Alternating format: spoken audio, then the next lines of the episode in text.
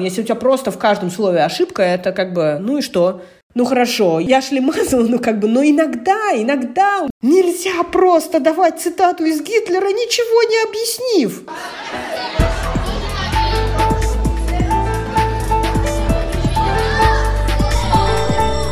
Привет, это подкаст «Учит в школе», и в этом выпуске мы поговорим про Германию. Маш, ты знаешь что-нибудь про немецкое образование? Я знаю, что в Германии родилась вальдорфская педагогика, и у меня даже дочка ходила в вальдорфский детский сад. И я вот сегодня посмотрела, узнала, что на самом деле в Германии это меньше всего вальдорфских школ, чем в других странах мира, но при этом у них, как ни странно, очень прикольные результаты по тому, как выпускники потом поступают в вузы и как-то дальше двигаются по жизни. Хотя вот у меня после садика, хотя и очень теплое отношение было к этому направлению педагогики, тоже казалось, что ну чему они там в школе могут научить, что в школе уже нужны какие-то другие приемчики. Казалось, что нет. Я, честно говоря, знаю почти ничего, кроме того, что я вычитала из книжек о том, что детям немецким на первый день в школе дарят такую бумажную морковку со всякими подарками, необходимыми в школе, и шоколадками, конечно же. Поэтому я, честно говоря, предлагаю разобраться поподробнее, что там вообще происходит, и э, представить нашего э, сегодняшнего гостю. Это Мария Устюжанинова, она учительница немецкого языка и литературы в Берлине. Маша, привет. Здравствуйте, привет. Маша, расскажи, пожалуйста, немножко о себе и вообще о том, как ты попала в систему образования в Германии. Да, я закончила изначально историко-филологический факультет РГГУ в Москве, и потом переехала в Венецию. Там начала защищать диссертацию по искусствоведению, защитила ее до конца уже в Германии в рамках совместного руководства и пыталась найти э, сначала позицию в науке, собственного искусствоведения. И это, к сожалению, не удалось. Потом я немножко еще поныкалась здесь с разными позициями в маркетинге, что тоже не очень успешно завершилось. И тогда я решила, по примеру одной моей подруги, тоже Маши Берлинской, пойти работать в школу, потому что в Германии недостаток учителей, и Несмотря на то, что я русская, поскольку я изучала германистику в РГГУ, я знала, что мне придется преподавать немецкий. Я подумала, ну хорошо, раз мы им так нужны, то, наверное, они будут как-то поснисходительней со мной, и действительно все получилось на самом деле очень э, контрастирует с тем, что мы вот совсем недавно обсуждали про Швейцарию, где нам как раз учительница рассказывала, что там очень-очень большой такой длинный путь подготовки учителя, большие требования к тому, что после магистратуры по предмету еще пройти два года педагогического обучения. Поэтому прям удивляет. Расскажи, э, какие вообще требования к учителям в Германии, что можно вот так легко захотеть из маркетолога стать э, преподавателем. То есть тебе не пришлось никак переучиваться, доучиваться, ничего дополнительно делать? Поскольку в моем филологическом дипломе было написано, что я филолог, запятая преподаватель, немцы признают это как педагогический диплом, о чем РГГУ, наверное, никогда и в самых страшных снах не снилось, и засчитывают э, мой диплом как образование первоначальное, ну, то есть университетское. После него немецкий учитель, как любой другой человек, закончивший здесь, э, получивший здесь, соответственно, педагогическое образование, проходит такую специальную подготовку типа ординатуры для врачей, Здесь есть референдариат для учителей. Он длится 18 месяцев, и я тоже подала на него, собственно, документы. У меня он назывался немецким словом Anpassungslehrgang, то есть мои знания, полученные в российском университете, должны были как бы приспособить к немецкой ситуации. Но, в принципе, это была та же самая программа, которую проходят здесь э, немцы, которые хотят потом работать с учителями, поэтому те же самые 18 месяцев. Э, э, только мне не нужно было сдавать второго государственного экзамена, который сдают все немцы обычно, потому что мне его якобы из диплома засчитали. Ну и вообще отношение моих преподавателей вот в референдариате было очень смешным, потому что когда они первый раз в жизни меня увидели, ничего про меня не зная, они мне сказали, а, ну вы уже наверняка, у вас уже много опыта, вы можете, не знаю, сократить вообще ваше образование до шести месяцев. Я посмотрела на них большими глазами и сдержала фразу про то, что они совсем не понимают, что я никогда не ходила в немецкую школу и совсем не знаю, как она устроена, и мне надо будет в ней работать. Моя пропасть между университетским образованием и работой в школе еще в три раза больше, чем у обычных немцев, потому что те хотя бы в эту школу ходили, да, и знают, как оценки выставляются. Они это знают как на собственной шкуре. Э, у меня были исключительно ранние постсоветские представления из московской школы 90-х. Что может быть дальше от немецкой системы? А ты можешь примерно рассказать, как выглядит общая структура образования и как она соотносится с российской системой? Да, э, я работаю в так называемой интегрированной секундаршуле. Это э, берлинский тип школы, которого в других землях не существует. А в других землях существует обычно гимназия. Это средняя и старшая школа для учеников, у которых очень хорошие оценки. Для успешных, для э, детей, э, образованных людей, они все идут в гимназию и дальше соответственно, идут в университет после гимназии. В остальных землях есть еще так называемые Hauptschule и Realschule. В Берлине эти две школы слились просто в одну, потому что это якобы лучше работает как социальный лифт, когда как бы все вместе. И туда идут просто ученики, у которых оценки не такие хорошие, ну, из, понятно, из более бедных слоев населения, из социально, социально более бедных в том числе. Но у нас в школе есть старшая школа, которая, она есть не во всех интегрированных секундаршуле. А, то есть это значит, что закончив нашу старшую школу, дети тоже могут уйти в университет. Вот обычное среднее образование заканчивается в 10 классе во всех школах Берлине. И дальше в нашей школе три года, а в гимназии два года. Ты доучиваешься до уровня, после которого ты сдаешь абитур, э, после чего ты можешь идти учиться в университет. А после десятого класса ты, соответственно, идешь и получаешь еще дополнительное обучение на какую-то, ну, более-менее прикладную специальность. Работники разных сфер, медсестры, водопроводчики. Они после десятого класса вот еще идут на, ну, как в России это был бы техникум, и э, предметы примерно такие же, как в России, но здесь, например, я преподаю немецкий и русский, по крайней мере, у моих предметов они более прикладно ориентированные. В нашей школе особенно. То есть мы гораздо больше читаем текстов, которые будут потом применяться на практике, и гораздо меньше, собственно, литературы. Литературу мы в год читаем одну книжку, причем это даже не книжка, а выдержки из одной книжки, и, может быть, еще какие-нибудь три стихотворения. Это вся художественная литература в год, да? А, слушай, мы сейчас вот давай это чуть-чуть запаркуем. А ты можешь рассказать примерно, во сколько начинается учеба, в каком возрасте начинается учеба в среднем учеников, и как в каком возрасте они попадают вот в твою с, вот эту школу, видимо, среднюю, с какого возраста до какого. И потом вот вернемся к литературе, потому что я уже чувствую, что это очень горячая тема. В школу начальную идут в 6 или в 7 лет. Сейчас больше тенденция с 7 лет детей отдавать в школу, но еще много у нас тех, кто пошел в 6. И дальше я рассказываю только про Берлин, потому что в других землях чуть-чуть другая система. Ты можешь либо после четвертого, либо после шестого класса пойти в weiterführende Schule, то есть школу, которая ведет тебя дальше, в среднюю школу, собственно. В гимназию ты можешь пойти после четвертого класса, если у тебя выдающиеся оценки. И в гимназию, и в мою среднюю школу ты можешь пойти после шестого класса, то есть тебе 12 лет, когда ты в седьмом классе. То есть достаточно рано разделяют детей по их э, успешности и на того, насколько они дальше путь выбирают. Да, ну, э, как я люблю говорить, эм, немецкое общество — это классовое общество, поэтому тут все более-менее изначально ясно. Дети людей с э, высшим образованием, академика это называется по-немецки, они идут в гимназию, ну, после какого класса это более-менее неважно. А все остальные идут как в другую школу. Это абсолютно социальное разделение. Я думаю, что я почти не знаю или вообще не знаю детей, людей с высшим образованием, которые идут в ИСС, и наоборот — с этим все довольно плохо. Даже очень успешные наши ученики в моей школе, да, у меня мальчик есть один, например, в 10 классе, ну, просто абстрактное мышление очень хорошо развито. Он не хочет идти в старшую школу, потому что ну, у него нет совсем этого опыта. И я уже не первый раз с этим сталкиваюсь.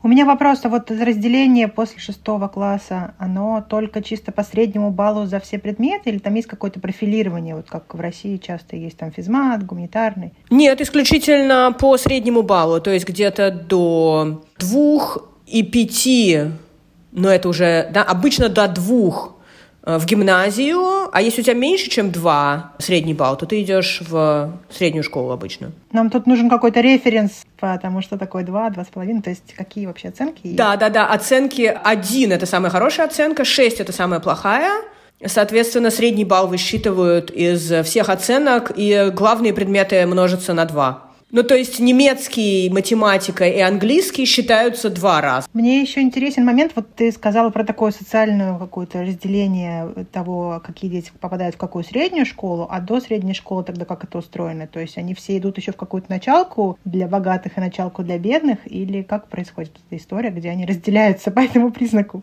Нет, тебя определяют просто в районную начальную школу, но районы уже сами социально определены. То есть у нас есть бедные районы, вот я преподаю в школе в бедном районе, а есть богатые районы, там, соответственно, другая начальная школа. Ну, это напоминает школьную систему США, где люди, когда покупают квартиру или дом, они действительно смотрят на распределение и разделение школьных районов и безумно важно, в какую школу с каким рейтингом попадет. А есть какой-то внешний способ оценивать школы, кроме того, что ты знаешь, что этот район не очень благополучный, или есть рейтинги внешние? Есть внешний рейтинг, есть просто вот этот средний балл, там за абитур или за экзамен в 10 классе за МСА. Ну нет, известно, в каких районах хорошие школы, в каких плохие. Это как бы все знают, кто приезжает даже в Берлин, то легко очень выяснить быстро. Среднюю школу там и гимназию выбирают по среднему баллу. То есть смотрят средний балл за абитур, вот у, э, у нас в районе есть одна э, гимназия очень сильная, потому что там вокруг стоят такие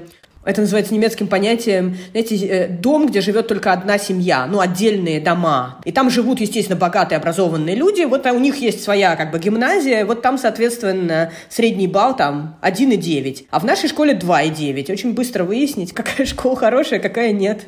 А скажи, а правительство борется с этим? Как-то пытаются, не знаю, сделать сквозные социальные лифты? Потому что это звучит достаточно грустно. Боюсь, что у правительства очень много других забот, потому что у нас тут такой недостаток учителей, что пока они борются просто за то, чтобы вообще хоть кто-то детям хоть что-то преподавал. И насколько я вот ощущаю из климата в какой-то моей школе, у нас очень, к сожалению, вот на уровне ощущения, сильный вот этот вот классизм, он прям изо всех дыр лезет. Ну, например, когда ты учишь второй иностранный язык, второй иностранный язык вообще в школе нужен только для, для тех, кто сдает абитур. Так он как бы не нужен. Поэтому руководительница нашего отделения иностранных языков советует нам, чтобы мы слабых детей, так как бы им объясняли, что они им не надо второй иностранный язык, а сильным, чтобы, что им это надо. Второй иностранный язык воспринимается не как э, возможность для детей из других социальных слоев э, расширить свой горизонт, улучшить абстрактное мышление, э, попасть в одну группу с людьми, которые умеют и научить иностранный язык. Ну что, да, как социальный лифт. А просто это рассматривается как еще один способ селекции. Нам в наш второй иностранный язык, нам этих слабых, вот этих вот, нам не надо. К сожалению, большому в нашей школе, и у меня очень хорошие коллеги, я должна сказать, часто слышу, ну, типа, вы же понимаете, кто у нас в школе учится. Ну, для меня, честно говоря, большой сюрприз, что в Германии настолько сильно классовое деление. Я ожидала там большего социализма и равенства какого-то. Прям как, не знаю, удивлена. Правильно понимаю, что в Германии такая монополия государства на общее образование, то есть каких-то альтернативных систем, альтернативных школ, частных школ, такого особо нету выбора? Нет, наоборот, как раз очень много частных школ. Э, в Берлине, как минимум, есть разные частные школы. Есть э, разные католические и евангелические школы. Их, кстати, очень хвалят. И есть э, куча свободные школы, вальдорфские школы. И там, опять же, судя по отзывам родителей, сильно лучше, чем, по крайней мере, в берлинских классических школах. Ну, школы очень разные, да, государственные школы тоже очень разные. У нас есть в Берлине школы, где разрабатываются специальные концепты работы со сложными детьми. И наверняка они заботятся о социальных лифтах. И есть школы интеграционные, и есть все что угодно. То есть э, я работаю в такой я бы сказала, средней школе. Она не очень плохая, не самая хорошая, так как где-то посередине, но без, без специальных концептов. Еще ты сказала, что все как-то сами узнают, где хорошая школа, ну или это такое common knowledge, что такое хорошая школа, где они находятся. И все-таки вот если, к примеру, человек собирается приехать в Германию жить с ребенком, куда ему идти, где он может посмотреть там этот рейтинг или что-то, источник инфы, которому можно доверять. Да, я не помню, как называется этот сайт. Есть какой-то сайт, который аккумулирует все средние баллы школ и рейтинги. Есть просто простой способ, да, когда ты приезжаешь, ты пишешь какую-нибудь э, группу в Фейсбуке, запрос, э, Дорогие родители, что вы знаете про эту школу? И все родители обязательно знают что-то про эту школу, потому что школа, как вы понимаете, это для всех людей, у которых есть дети, очень болезненная тема, поэтому все всегда хорошо знают, как ситуация выглядит в какой школе. Давай вернемся к тому, что ты преподаешь, как это происходит. Я отдельно скажу, что, честно говоря, меня восхищают, когда изначально иностранцы начинают преподавать родной язык в новой стране. Мне кажется, это просто какое-то космическое достижение. А, это очень круто. Мне приятно, что я познакомилась с тобой. Расскажи, как строится преподавание немецкого языка? Делится ли это у них, как у нас, на, не знаю, немецкий язык и немецкую литературу? Или это один предмет? И как ты преподаешь русский? И вообще много ли детей записываются на русский? Да, начнем с немецкого. Я преподаю немецкий да, в средней и в старшей школе. В средней школе это 4 часа в неделю, где нет никакого деления на литературу и э, язык. В основном мы занимаемся чтением отчасти журналистских и публицистических текстов, отчасти прикладных текстов, да, инструкций, руководств. Мы помогаем детям там написать CV, потому что им это понадобится в будущем. Мы пишем с ними рекомендательные письма, мы разбираем с ними, как описать там какой-нибудь процесс, если они будут работать в лаборатории, э, как там употребить для описания процесса пассив, как употребить то, как употребить это. То есть это такой 70% немецкого – это такие прикладные тексты, умение читать прикладные тексты, да, умение писать мейлы. И, ну ладно, 70 я преувеличу, наверное, 60. Еще 20 – это такая литература. Но, опять же, к сожалению большому, надеюсь, что в гимназии это по-другому. Мои дети у них нет опыта чтения, они не читают, не могут прочесть там за месяц даже книжку.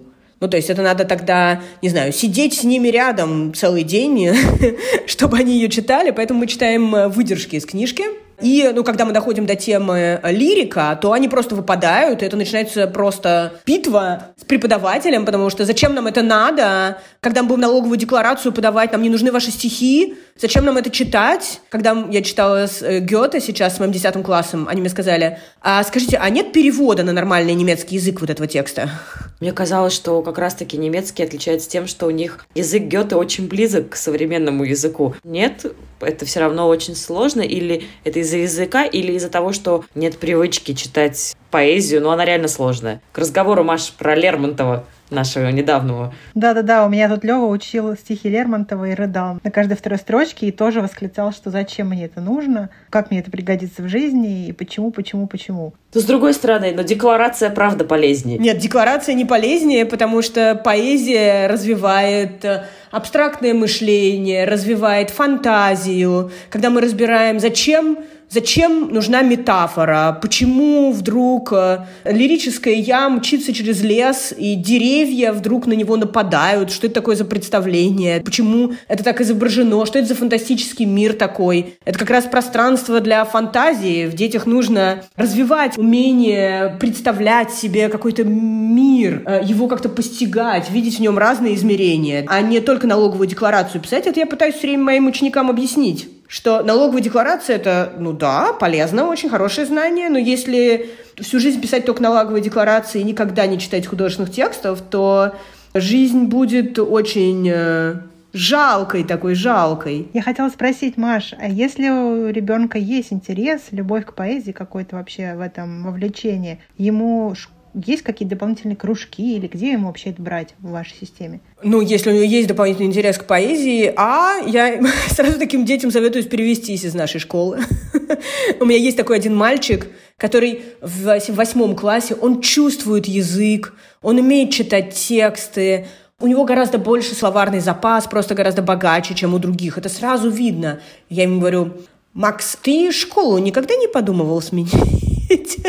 Он говорит, нет, нет, мне здесь очень нравится, я не хочу в гимназию. Я говорю, ну ладно, ладно, хорошо. Но ну, мне его внутренне, да, мне очень жалко его, потому что, ну, у меня он и еще 26, которые как бы не в зуб ногой, и я не могу заниматься Максом при всем желании. В школе нет дополнительных кружков, но есть в Берлине, пожалуйста, все что угодно. В такой школе, как у нас, мне кажется, такой немножко убивается любовь к литературе. Она же должна на какой-то почве вырастать. Это же, в принципе, не так просто любить литературу. Когда ты такой один, а все остальные считают, что это не нужно, а нужна только налоговая декларация, почему ты вдруг должен пойти в поэтический кружок? Ты будешь с ними дальше тусить и пытаться быть крутым в их круге. У тебя же есть пир-группа, И в этой пир-группе я боюсь, что это все немножко тонет. Не знаю. Но я в Макса верю. Надеюсь, что он выкарабкается из нашего класса. Очень интересно, что это за единственная книга, которую вы читаете с детьми весь год?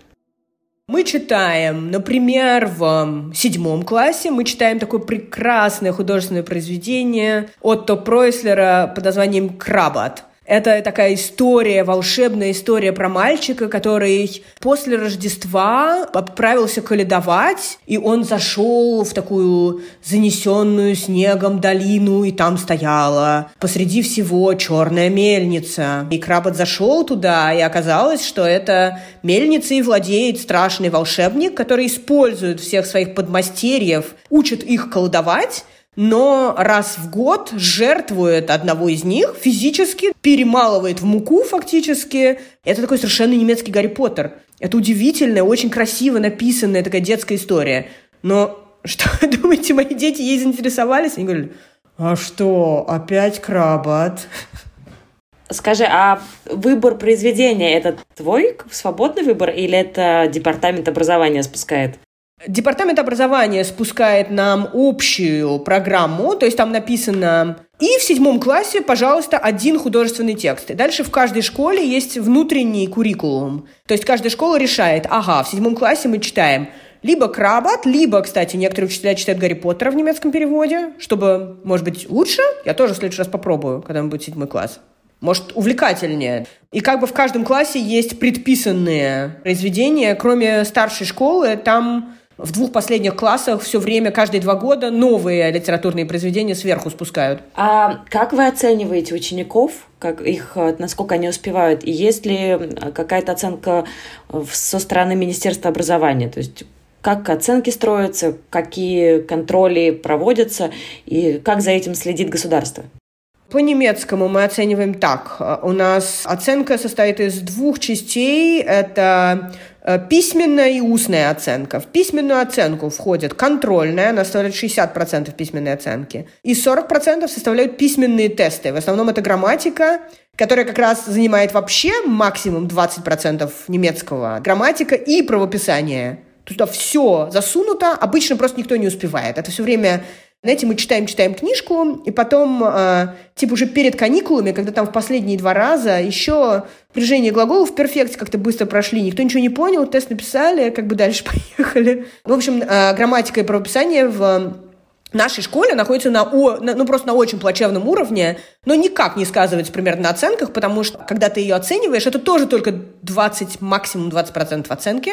В хороших школах это иногда 50%. В нашей школе 15-20. То есть даже если ты совсем, если у тебя просто в каждом слове ошибка, это как бы, ну и что?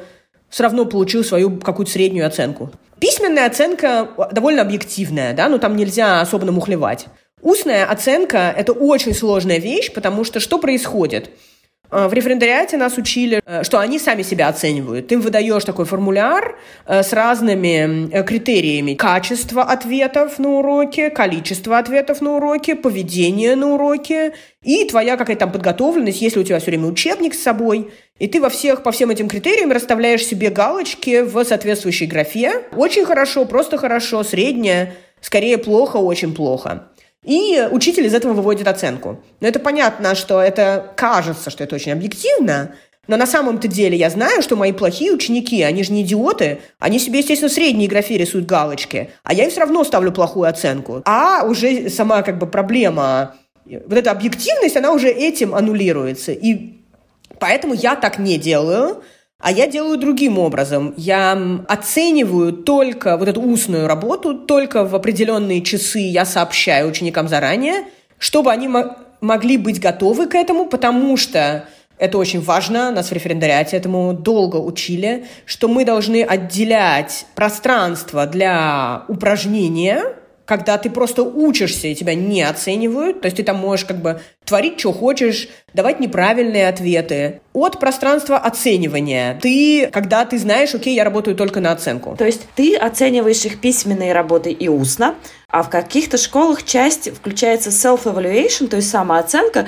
куда входит еще и поведение на уроке и готовность к тому к уроку. То есть оценка на самом деле складывается не только из академических успехов, но и из-за, скажем, старания и вот дополнительную часть. Да, да, да, конечно. Если у тебя нет учебника с собой, то ты не можешь участвовать в уроке, это часть твоего участия. Если ты себя плохо ведешь, то это тоже сказывается на качестве обучения. Поэтому не то, чтобы эти вещи никакого отношения к уроку не имеют. Наоборот, в моей школе просто э, поведение — это как бы половина успеха. Если все себя плохо ведут, то никто ничего не усваивает. Поэтому мне кажется, что правильно, что это оценивается. Да, это просто необычно, потому что мне кажется, что в России хоть и были оценки за поведение, хотя хотя мне кажется, в современной России, наверное, их уже нету.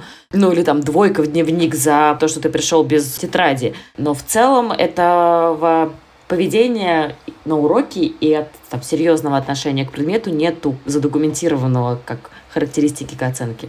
Да, ну в России все вообще было по-другому. Там э, у нас оценивали содержание текста скажем, когда ты писал сочинение, не было никаких критериев, это более-менее было инстинктивное чувство твоей учительницы литературы. У меня всегда, я каждый контрольный, который я проверяю, у меня приложен целый как бы страница, иногда это три страницы критериев, где я в каждом маленьком окошке проставляю количество баллов за каждый отдельный критерий, которые всегда заранее проговариваются. То есть это никогда не просто пишем какой-нибудь там текст, и я посмотрю на него, понравится 5, не понравится 2. Это всегда очень точно заданные э, параметры. Например, сейчас я с восьмым классом пишу репортаж для газеты. Ну, это такой школьный репортаж, немножко редуцированный, да? Но все равно. Там обговорено, что должны быть а. Ответы на следующие вопросы. Есть список вопросов. Если на какой-то вопрос не ответил, у тебя балл снимается. Ты должен обязательно процитировать трех людей. Если никого не процитировал,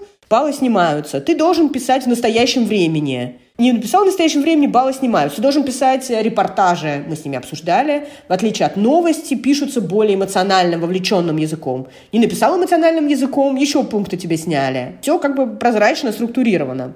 Ну, вообще в старшей школе у нас просто не только у тебя э, шкала с критериями, но ты обязан написать так называемый горизонт ожидания, ты пишешь его заранее, когда они пишут клаузуру, ну, это контрольная, так называется, в старшей школе, они делят лист пополам, и они в левой половине пишут, а в правой ты им каждому по абзацу пишешь примечание, и ты всегда сравниваешь с своим горизонтом ожидания. Ты сначала свой горизонт ожидания, прежде чем написать клаузуру, сдаешь руководству твоего отделения немецкого. Они говорят, окей, ну да, или поправь еще вот здесь, или окей, можешь писать. И ты это им преподавала заранее. Никаких посторонних идей, чего угодно, фантазий учительских туда не вкрадется. И ты очень прозрачно оцениваешь. Это, конечно, убивает немножко, та объективность такая усиленная, она немножко ну, как сказать, ты потом оказываешься ее заложником. Ты там хорошим ученикам, которые там не учли критериев, вынужден ставить какие-то не очень хорошие оценки, потому что раз уж у тебя объективность, то ты всех оцениваешь одинаково.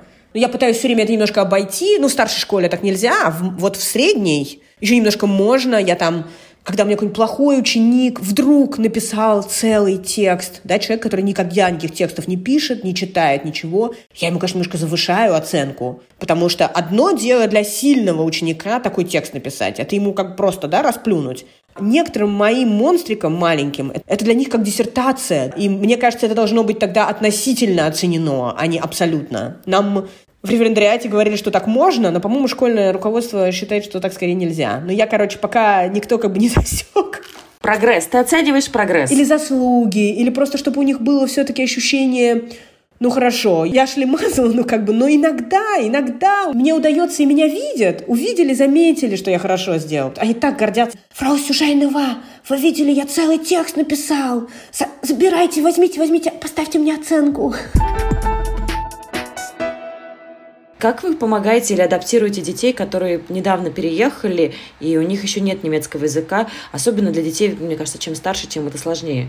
У нас есть две системы. Одна — это так называемые Willkommensklasse. Это когда, ну вот, например, э, сейчас для украинских детей создали специальный класс, где два человека ими занимаются, двое преподавателей, их только им преподают все предметы. Там один из коллег знает немножко русский, вторая совсем не знает, но переходит с ними на английский, когда они чего-то не понимают. Они в основном немецкий именно преподают, а не эти предметы. Когда дети немножко лучше знают немецкий, ну хотя бы как-то им владеют, то они в обычных уроках участвуют, плюс им предлагаются дополнительные уроки немецкого, что как бы одновременно и очень хорошо, и плохо, потому что с одной стороны, это маленькие группы, это возможность что-то еще выучить. С другой стороны, это один час в неделю, и учителя немецкого абсолютно перегруженные воспринимают это как просто еще типа еще как бы навалили. С моей точки зрения, это должно отдаваться каким-то специальным людям, которые умеют преподавать немецкий как иностранный, а мы там с ними,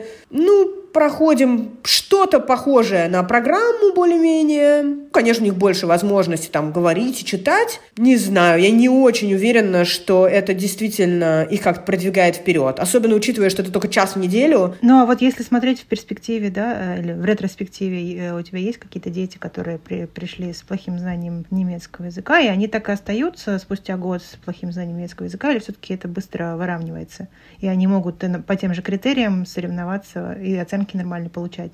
Э, у меня сейчас есть один мальчик, который у меня как раз был в 10 классе на немецком в прошлом году, который сейчас повторяет класс, и он как раз, по-моему, из Украины приехал. Именно у него плохие оценки, он очень хороший мальчик, в смысле, способный, я имею в виду. У него как раз плохие оценки связаны с тем, что он языком плохо владеет. Вот сейчас он повторяет класс, но оценки сильно лучше не стали. Еще есть один мальчик из Сирии, такая же ситуация примерно. Я думаю, что если бы было 8 лет, было бы немножко проще, поскольку им уже обоим 16, это медленнее происходит просто. В принципе, дети даже 16 лет быстро выучивают язык, у них есть послабление в школе, да, им разрешено во время контрольных пользоваться двуязычным словарем. Есть какие-то им идут навстречу, но все равно они не успевают. Мы читаем сложные тексты, там ты должен сразу языком на уровне C2 владеть. Но я пока только два года работаю в школе, это третий, поэтому у меня нет еще такого длинного опыта, долговременного. Коллега мне рассказывала, который преподает 12 что у нее как раз был мальчик, у которого были просто проблемы с языком, а им было ужасно его жалко, потому что он был очень способный, и что же делать? И он справился. Так им гордились, прям чуть не плакали все вместе, когда он сдавал экзамен, и как он отлично э, выступил. Они прям час рассказывали про это, все были в восторге. Маш, э, про еще про программу и про состав того, что преподаете в рамках немецкого. Услышала, что много пишете всякого разного в разных жанрах, что-то читаете, обсуждаете, а вот еще в России родной язык содержит очень много теорий языка, всех этих там обороты, депричастные разборы, синтаксические. Такое есть у вас? В какой-то форме или тоже нет, потому что не нужно? Грамматики очень мало, к сожалению. Она на очень низком уровне находится. Я столкнулась, например, с такой проблемой. Я в прошлом году э, и в позапрошлом преподавала русский в старшей школе. То есть это дети, с которыми нет никаких проблем с дисциплиной, они отлично себя ведут. А объяснить им русский пассив было невозможно. Они не знали, что такое пассив в немецком. Они не знали, что такое пассив. Там не за что было зацепиться. Когда тебе нужно ученикам что-то преподать, то у них должна быть внутренняя карта. И в данном случае, в случае иностранного языка, когда ты таких сложных грамматических материях говоришь как пассив, это должно было прицепляться к немецкой карте. То есть ты в немецком языке знаешь такой пассив, и ты говоришь, а, ну в русском языке там по-другому устроено, ты понимаешь, а, окей, это просто когда у меня там, там сцепление у тебя происходит. Дети смотрели на меня в ужасе, и я начала им объяснять на уроке русского немецкий пассив, но они ничего не поняли. Почему? Потому что э, слово «причастие» им неизвестно, они его слышали пару раз, потому что в немецком э, с помощью причастия образуется пассив. Да, поэтому и в русском им нельзя объяснить. И это было такое битва с ветряными мельницами, потому что ну ты что-то такое вещаешь, вещаешь, и я уже придумывала развлекательные упражнения, и картинки, и какие-то игры, и все это было абсолютно в никуда, ну, потому что они не владеют грамматикой, да, как конструктом, которым э, в русской школе все владеют. Э, вот когда я преподаю сейчас русский, да, ты не можешь сказать детям окончание слова. Да, ты там говоришь, женский род в русском языке имеет окончание «а». Да, ищем «а». Они говорят, а окончание это что? Они не знают, на, на какое место слова смотреть. Э, жутко, ну понятно, что мы все заточены на то, чтобы преподавать язык как можно более инстинктивно с помощью этих чанкс несчастных, да, когда ты просто детям ничего не объясняешь, никакой грамматики, а просто говоришь «моя лампа», «мой стол», «мое окно» и повторяешь это бесконечно в надежде, что они просто со слуха усвоят, ну, как, как дети учат язык, точно так же. Но это такая э, какая-то большая дилемма, потому что мне кажется, что в каком-то пределе, ну, тот же самый пассив, ни через какие чанкс не объяснить. Там нужно грамматическое знание. И когда у тебя в школе грамматическое знание как таковое э, никакой ценности не имеет, то как, за что ты там будешь цепляться? Оно так и висит в воздухе, как бы, и ничего не происходит на этом месте. Маша, а думаешь, прям обязательно это знать, чтобы этим пользоваться? Потому что вот в России в школе так это толдычат 11 лет, а потом, когда открываешь какие-нибудь соцсети, ну, каждый первый пост э, с ужасными, простейшими грамматическими, орфографическими, синтаксическими ошибками. То есть как будто бы это не помогает вот э, на прикладном уровне, хоть они и знают, что такое окончание. Если сравнить э, две сопоставимых референтных группы, например, образованные люди из России и, скажем, немецкие журналисты. Вот я читаю твиттер немецких журналистов, просто правописание, как будто им никто не преподавал. Они не знают, э, что существительные пишутся с большой буквы, они не знают, где ставится запятая. Знакомые мне русские журналисты себе такого не позволяют. А какие-то, может быть, есть у тебя на переднем крае памяти цифры про, не знаю, там, уровень грамотности среди школьников или что-то такое, что позволяет вот объективно оценить, сколько они хорошо владеют собственным языком? Да, но есть же баллонские вот эти исследования вечные. Там такая а, кривая. Я какую-то статью читала в Дицайт пару лет назад, что, к сожалению, кривая всегда смотрит вниз. Знаете, знаешь, как такой, ну, типа, смайлик несчастный. Кривая немецкого образования смотрит вниз. А с каких пор она за... завернулась вниз? Смотрит вниз. По-моему, то ли с нулевых, то ли с десятых годов она начала вниз смотреть. Они все с этим борются, но, э, судя по всему, очень неуспешно, потому что вот у нас в школе впервые за историю школы недостаток учителей немецкого. Один коллега ушел в декрет, а вторая коллега перевелась в другую школу, и все. У нас некому преподавать, у нас два класса остались просто без учителя. Два полных класса.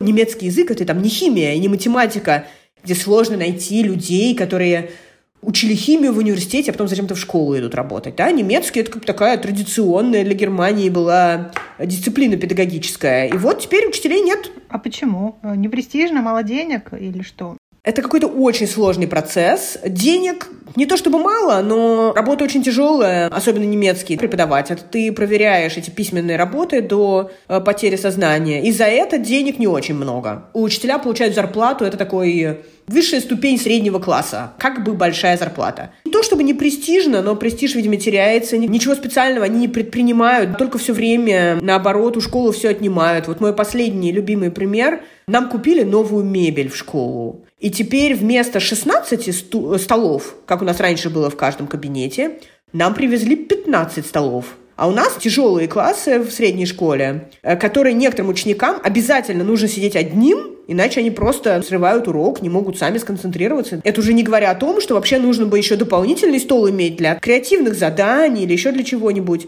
Так вот, они сэкономили на столе, потому что у нас классы по э, численности не больше 26 человек, и они посчитали и подумали, а да, зачем вам 16 столов, 15 вам привезем. И это просто такое какое-то такое смешное издевательство. Вот примерно так же выглядит все остальное. Бумагу мы обязаны экономить. Плевать, что у нас там старые учебники устаревшие 2011 года, и мы стараемся, наоборот, Придумай для наших учеников более интересные задания дома. Корпеешь над компьютером и печатаешь свои задания. Нет, печатать нельзя. Печатать учителю в нашей школе можно 200 страниц в месяц. 200 в месяц, это у меня 26 учеников в каждом классе. Обычно я печатаю как минимум один, а то и два листочка за урок. То есть 50 для одного класса в день. А мне предлагают печатать 200 в месяц. Ну, в общем, и все вот на таком уровне. Из тебя все время очень много требуют. Ты перед всеми за все отвечаешь. Перед родителями, перед директором. Если что-нибудь такое упустил, не так поставил оценку, тебя сразу ты во всем виноват как бы не очень много желающих работать при таких условиях. А когда ты училась вот на этих 15 месяцах дополнительного переобучения, там какой народ был вместе с тобой? Э, я правильно же понимаю, что эти 15 месяцев, они про именно педагогику и последующую карьеру учителей? Что там за контингент был вот тех, кто учился с тобой вместе?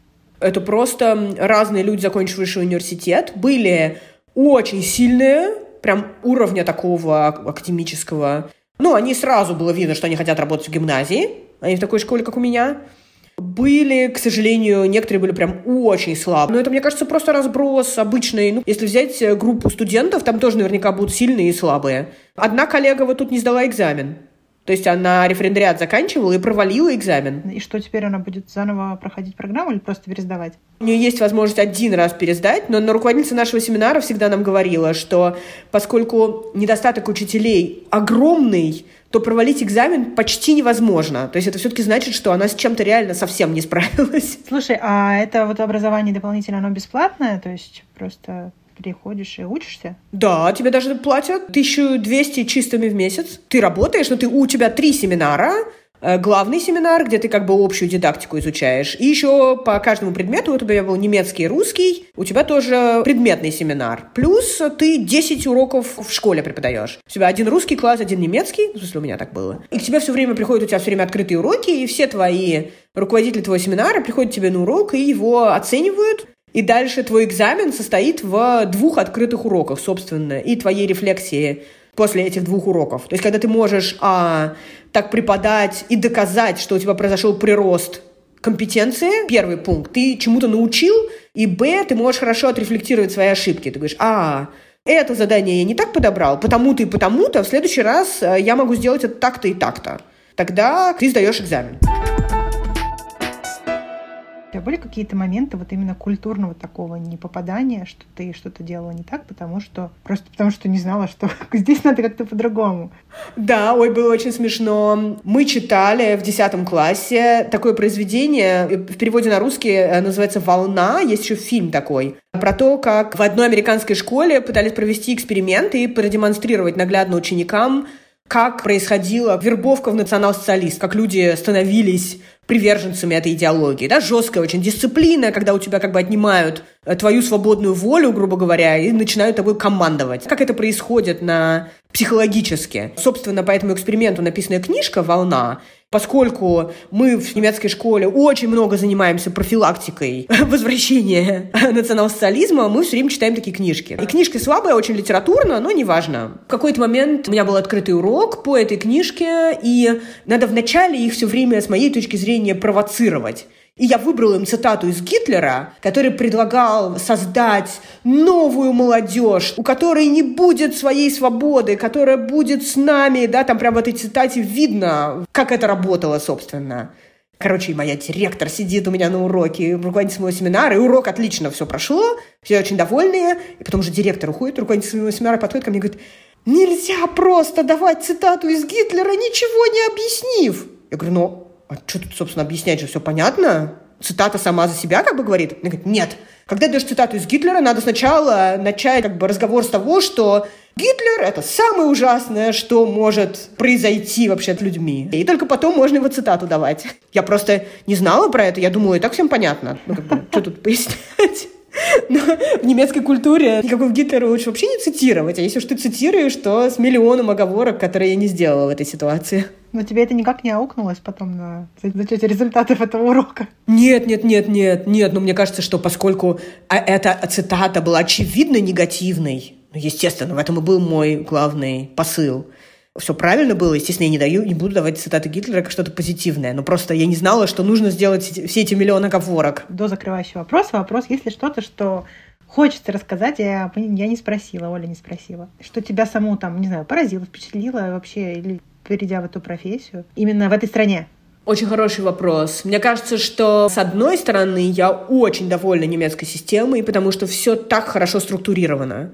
Потому что мы делаем все то, что, чего мне в моей школе так не хватало. Когда мы писали э, сочинения по литературе, это все время был какой-то очень мутный текст, никому было непонятно. Что, собственно, там надо писать? Какие-то абстрактные рассуждения про Евгения Онегина, которые должны были как-то так совпадать с тем, что учитель рассказывал на уроках. Мы даем детям структуру, план, четкие формулировки, мы анализируем конкретные тексты, места из текста на уроке, мы анализируем стилистические приемы, использованные в тексте. Мы прорабатываем до, такого уровня, что это настолько разложено на элементарные составляющие, что это как бы не просто какой-то полет фантазии, и кто там, у кого больше полет фантазии, тот пять за сочинение получает, а у кого не очень такой средненький, ну тот получает троечку. А это как бы очень э, логически поставленный вопрос, и а, ты гораздо больше понимаешь, чего от тебя хотят, и б, у тебя есть шанс получить хорошую оценку, даже если ты не писатель и не, не гуманитарного склада человек. И С это всегда гораздо более объективно оценивается. И главное, наверное, что не дает мне спать ночью. Реально, я иногда прям просыпаюсь в 4 часа ночи и думаю, боже, как же, как же, как же это сделать? Вот когда ты уже ты применил все методы, которыми тебя э, пичкали в референдариате. А дети, ты даешь детям, они должны сами заниматься проблемой, потому что только что, что они выработали сами, они усваивают. Ты пытаешься им и и наглядно, и с помощью игры, и с помощью, не знаю, изображения ты привлекаешь, визуализируешь ты все подряд. Пантомимы мы разыгрываем про любовную лирику в школе, и какие-то еще другие задания, пишем какие-то там письма, творческие, да все, все творчески так сделал уже, что ты уже даже не знаешь, что делать, дети стихотворения все равно не поняли. И, ты с ними разобрала, как э, любовь и страсть в этом стихотворении, как она представлена она так только телесно, потому что только части тела упоминаются. Возлюбленные не говорят друг другу ни слова, да, мы все это разбираем, разбираем, разбираем, разбираем. Я говорю, ну хорошо, как в стихотворении, как изображена страсть? Они мне говорят, ну сначала слабее, а потом сильнее. И ты так там стоишь, и ты с ними пять часов разбирала и разбирала и с помощью разных методов одним текстом занималась, и ничего не осталось. Боже, что же опять я сделала не так? Откуда эта пропасть? Как перешагнуть пропасть? Вот это не дает мне спать по ночам. Я все время покупаю новые книжки с новыми методами объяснения сложных текстов детям, которые не умеют читать художественный текст. Как?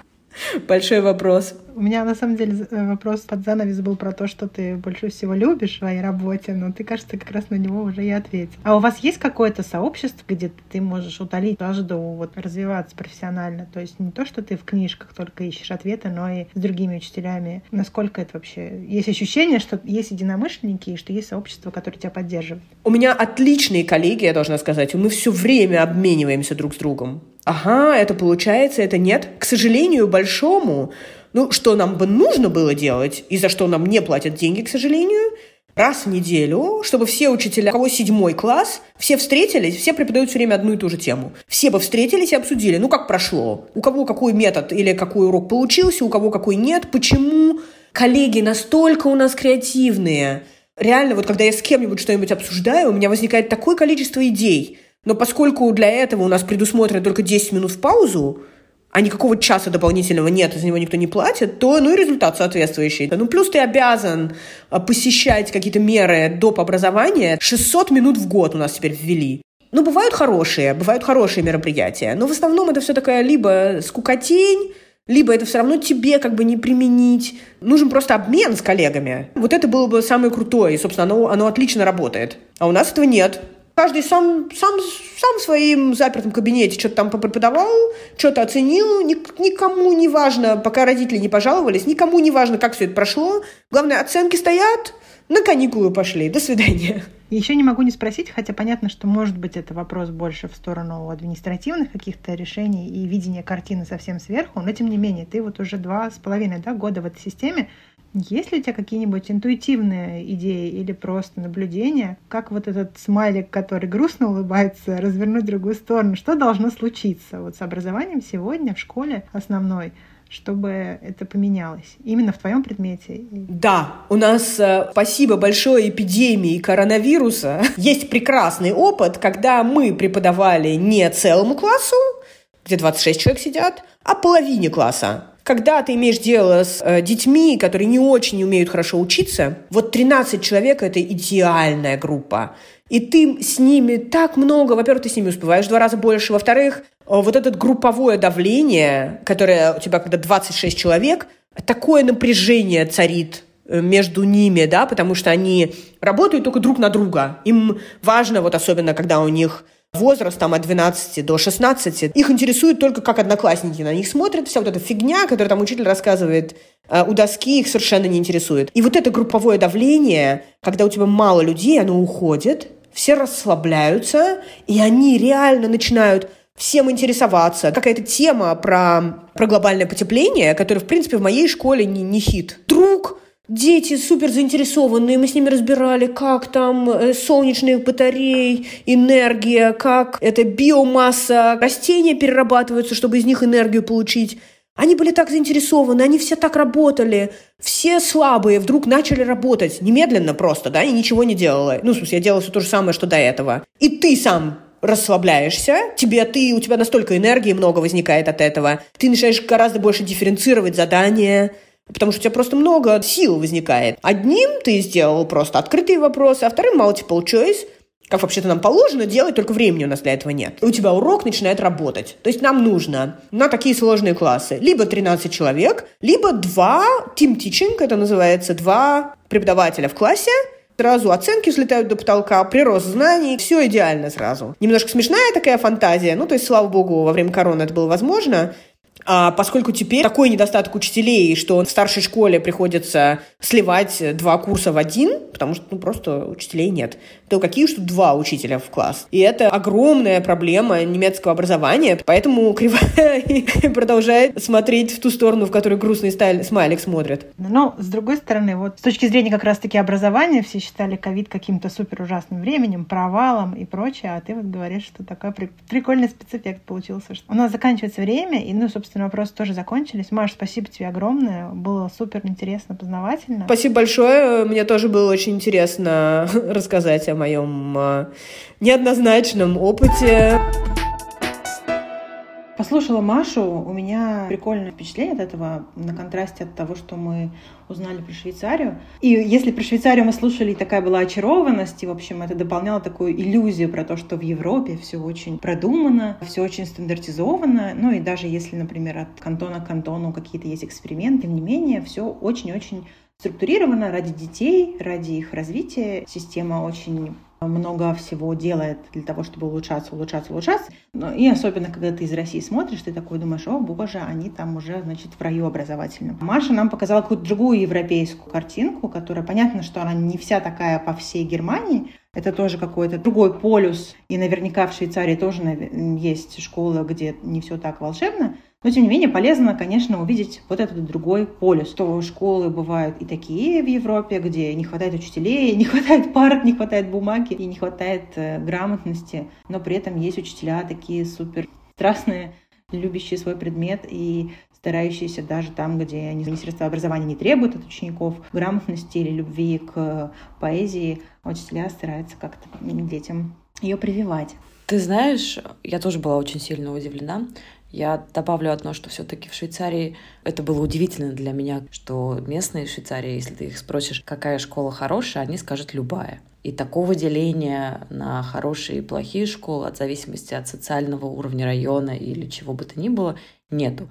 Ну, Швейцария тут надо еще, наверное, помнить, какая по размеру гораздо меньше, чем Германия.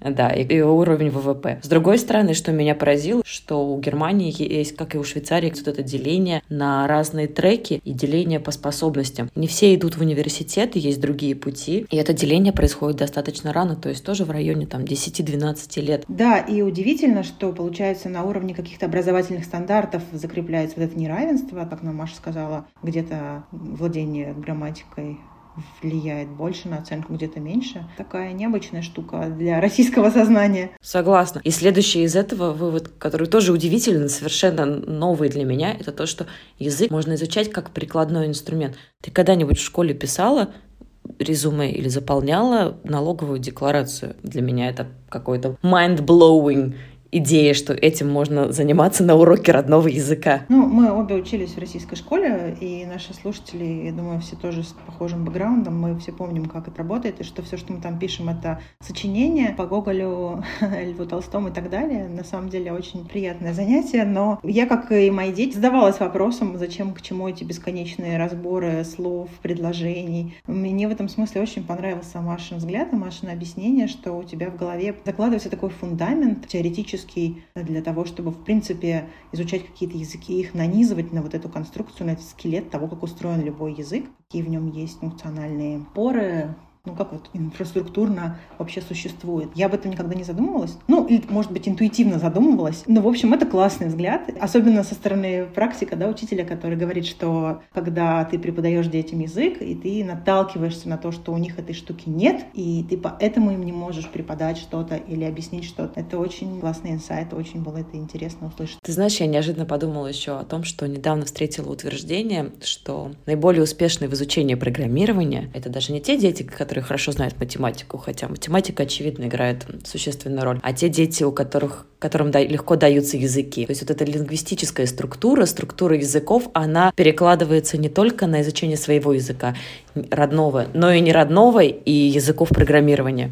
В общем, получился очень интересный, классный живой рассказ. И спасибо Маше, что она с нами поговорила и рассказала столько всего интересного. И это была не какая-то прилизанная картинка, а реальный человеческий опыт. А вы подписывайтесь на нас на всех популярных подкаст-платформах, пишите нам комментарии в Телеграме, задавайте вопросы и ждем вас на следующем выпуске. Расскажите, что понравилось, что было интересно, чего не хватило, потому что ваш весь фидбэк нам очень ценен для того, чтобы приглашать новых гостей и сделать с ними еще более интересные эпизоды для вас. Спасибо большое, что слушали. Пока. Пока.